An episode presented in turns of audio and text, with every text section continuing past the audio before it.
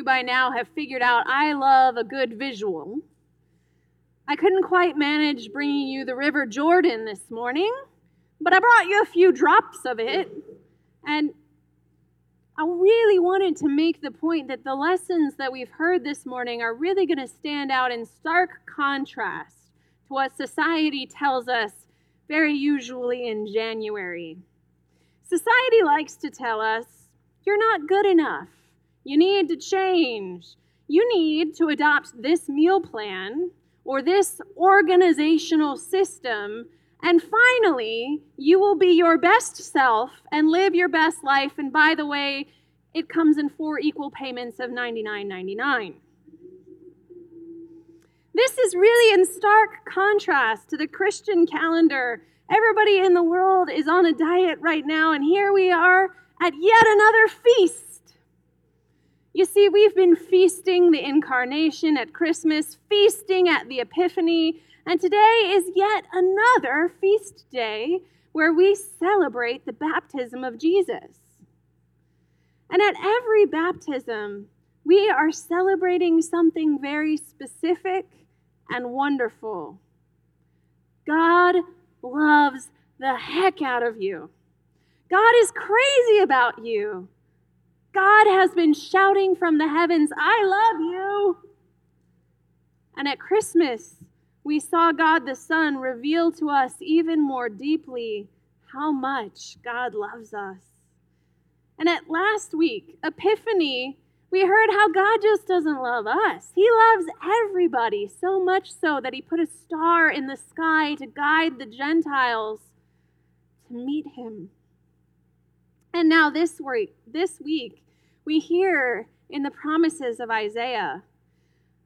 But now says the Lord, He who created you, O Jacob, who formed you, O Israel, do not fear for I have redeemed you. I have called you by name, and you are mine.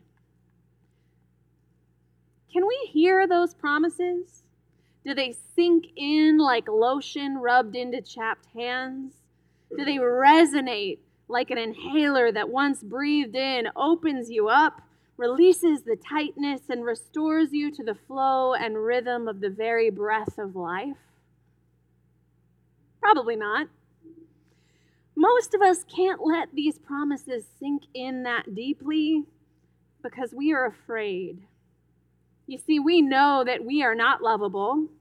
We know our bad habits, our extra pounds, our addictions, our lusts, our mistakes, our disorganization. And we, we think that maybe, just maybe, if we could get past all of that, if we could just resolve to get better, maybe, maybe then we could believe that God is crazy about us and loves us that much. But the scriptures tell us the exact opposite. We don't gain God's assurance of love by getting it right. God redeems us. We don't redeem ourselves. So, how can we let these promises really sink in? From where does our assurance come from? Well, Isaiah continues When you pass through the waters, I will be with you, and through the rivers, they shall not overwhelm you. When you walk through fire, you shall not be burned, and the flame will not consume you. When you pass through the waters, I will be with you. Just as God was with the Israelites as they parted the Red Sea, as they crossed the River Jordan, God is profoundly with us as we cross through the river of baptism. In Jesus' baptism, that promise, when you pass through the waters, I will be with you, God not only keeps that promise, but He shows up and shows off. Because Jesus' baptism wasn't really about any need for repentance or any sin he himself had committed. It was to show us yet again that God is with us when we pass through the waters. Now, in some accounts of Jesus' baptism, it's easy to just focus on Jesus and that voice that says, This is my son. and it lets John the Baptist and all those other penitent folks who'd come to the river just before fade into the background. But Luke doesn't let that happen. He doesn't allow for this sharp separation of John the Baptist from Jesus. Unlike in Mark and in Matthew, Luke is not just reporting on the baptism of Jesus, but rather is focusing on the opening of heaven, which happens after all of the baptisms, Jesus's included. And we can see this because Luke goes to great linguistic feats. He makes his Greek so entwined together and he combines tenses and clauses in such a way that you can't separate verse 21 and 22. They are one long run on sentence done for a purpose that shows us the chain of events. First, the people heard the message of repentance and came and were baptized by John. Then Jesus was baptized, and after that, Jesus is praying, and after all of that, heaven opens. How much more assurance can you get of God with you when you pass through the waters than having a group here at the water passing through repentance and Jesus, fully God and fully human, passes through those same waters with them? And then God just starts showing off the fullness and the oneness of God in three and three in one is made fully manifest in this moment by the opening of heavens and the Spirit descending like a dove, and the voice of the Father echoes from heaven and says, You are my beloved Son, in you I have come to delight. Now, the translation we just heard didn't say it exactly that way. It said, You are my beloved. You are my son, the beloved. With you I am well pleased. And there's a reason we made that shift when we translated from Greek into English. There was a whole group of people in history that argued that Jesus was adopted as God's son, that he was a human being that became God's son at the moment of his baptism.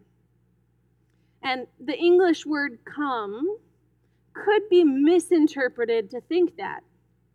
But that is not what the Greek is giving us here. The message of the scripture that Luke writes when he says, You are my beloved Son, in you I have come to delight. Well, these tenses and these words combine to share God's statement You are my beloved Son. In you I have come, the I am the God of one in three and three in one, has come to earth in this moment. In this moment, the fullness of God is manifest and present with humanity.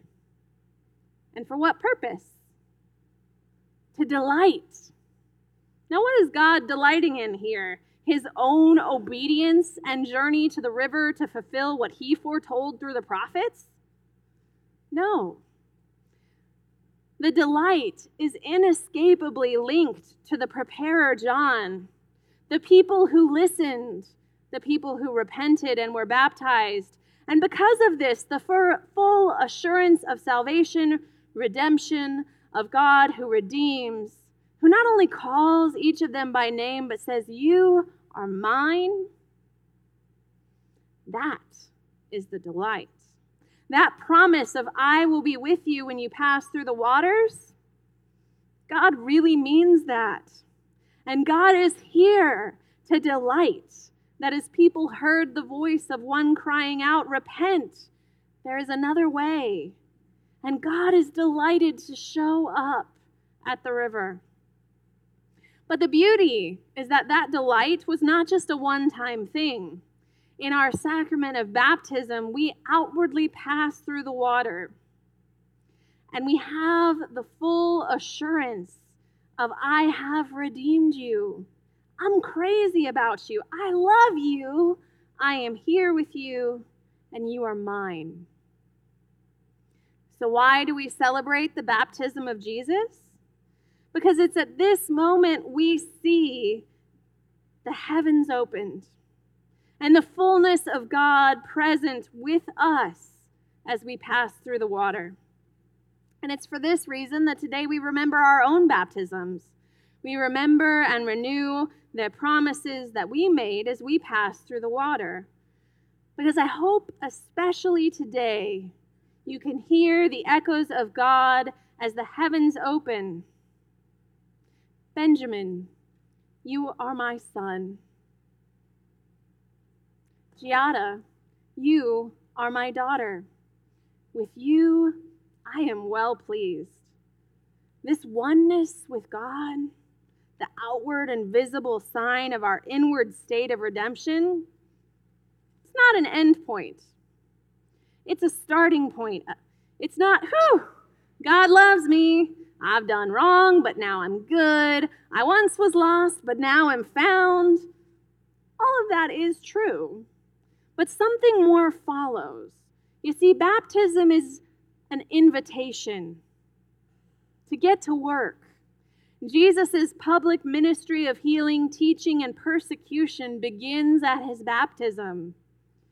And we, as Episcopalians, make promises in the name of Jesus that our ministry begins at our baptism. Those promises we make help us to get to work, to know what the work is, and to call us back to renewed and deeper faithfulness to the work. God's crazy about you. Remember that and get to work.